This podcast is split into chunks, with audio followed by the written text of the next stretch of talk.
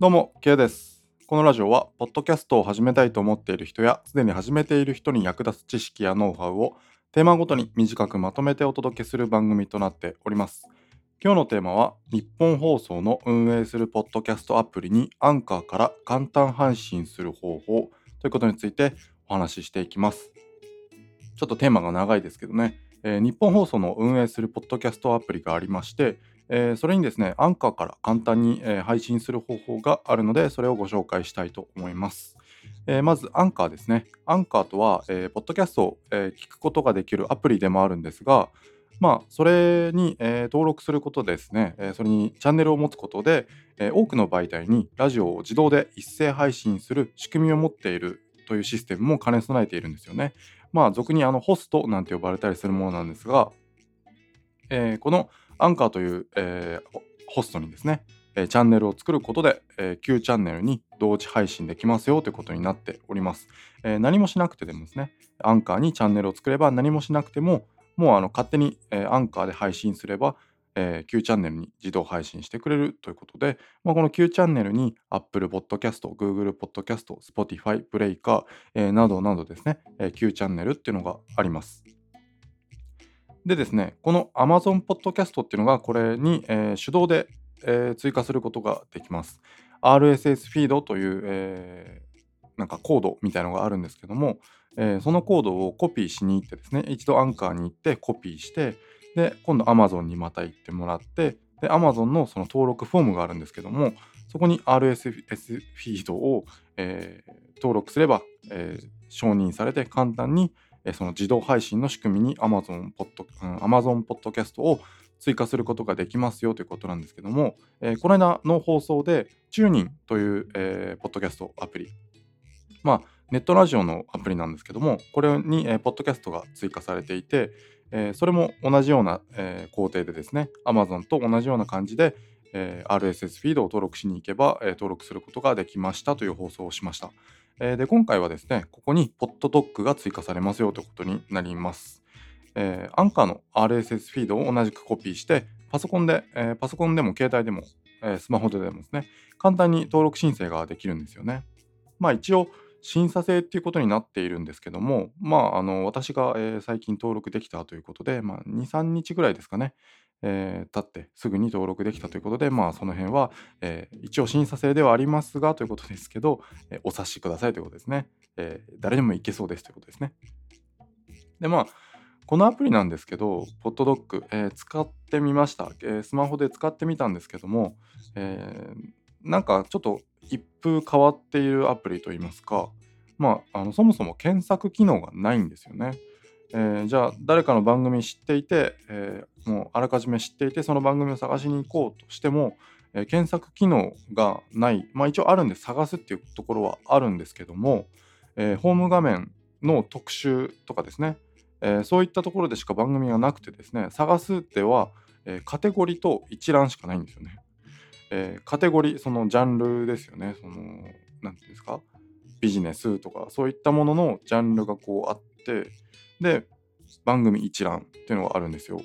でその番組一覧触るともう結構スクロールしてるとすぐに、えー番組がなくなってしまうぐらいまだ、えー初期段階というかそんなに登録してる人がいないっていうところなんですよね。えーということなのでまあ自分の番組もし登録して載ってるのかなとこのポッドドッグに登録されているのかなと気になって探すときはこの一覧から探すしかないというかという感じになってます。でこのアプリの一番の特徴がですね、えータグをつけられることなんですよね。でまあ自分の番組にタグをつけられる自分のエピソードですか？自分のエピソードにタグをつけられることっていうのは今までも、えーあったと思うんですけども、えーそうではなくてですねこれこのアプリっていうのはリスナーがエピソードに自分でタグをつけられるんですよね。人のエピソードに勝手に自分でタグをつけられるんですよ。えー誰かのえエピソードに行きますよね。で、プラスタグを編集ってなってるんですよ。プラスマークにタグを編集ってなってるんですよね。で、勝手にタグ付けどんどんできちゃうんですよ。で、このタグが話題になれば認知が広がりますよっていう仕組みらしいんですよね。ちょっと詳しくはよくわからない。どういうあれで広まるのかっていうのがよくわかんないんですけど、まあ、私の場合はですね、自分で番組を探して自分のエピソードにタグ付けしてみました。あのスマホから。えー、シャープビジネスみたいな感じでタグ付けしてみたんですよね。そしたらですね、なんとビジネスの、えー、そのハッシュタグのところに行くと一番最初に表示されてたんですよ、そのエピソードが。なので、えー、タグ付けされて初めてそのジャンルで表示、そのタグで表示されるっていうこと、まあもちろんそうなんですけど、なりますね。で、ただ自分が、えー、そのエピソードを放送するときに、まあ、RSS フィードからアンカーから配信しているわけなので、えー、タグ付けしている状態で配信できていないんですよね。タグがゼロの状態で配信しているので、えー、なのでですね、自分で行ってタグ付けするのがいいのかなと思いますね。まあ、別に、え、スパムとかそういうことではないと思いますんで、まあ、どこまで認められているかはちょっとわからないんですけども、え、10個とか20個とかですね自分で自分のエピソードにタグ付けするとさすがになんかあれなのかなと思いますんでまずいのかなと思いますんでまあ1個か2個ぐらいなら自分でこう言ってですねタグ付けするのもいいのかなと。そうしないと全然露出しないので、えー、その方がいいのかなというふうに思いますね。まあもちろん関連するハッシュタグですね。なんかこう今回のテーマだったら、えー、ハッシュタグ、ポッドキャストみたいな感じで、えー、後から自分で自分のエピソードにタグ付けしに行けばですね、えー、そのハッシュタグ、ポッドキャストのところに露出するので、えー、認知が広がるかなというふうに思います。はい。まあ、RSS フィード返さないで多分独自の感じで、あのー、やっていけばタグ付けできるんじゃないのかなと。えー、ワードプレスとかからですね、ラジオ、ポッドドッグだけに配信すれば、えー、タグ付けできるんじゃないのかなというふうに思いますが、まあ、その辺はちょっと試せないので、まあ、今回は RSS フィードですね。アンカーの RSS フィードを登録すれば、自動でこれをまた組み込むことができますよということですね。このポッドノックを含めるとですね、アンカー、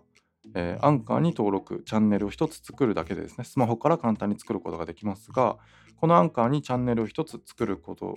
ということだけで、Apple Podcast、Google Podcast、Spotify、Breaker、その他諸々の Q チャンネルに自動で配信することができて、でさらに Amazon に手動で登録しに行けば、これも自動に組み込むことができて、で、チューニンも、同様に組み込むことができるっていう放送を、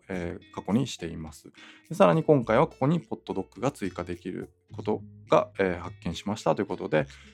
合計で9、10、11、12ですね。この RSS フィードという1回放送をポチッと、えー、収録したやつを送るだけで、えー、この手動で登録追加することによって、えー、9、10、11、12個の、えー、媒体に自動で配信することができますということを、えー、お知らせしております。はい。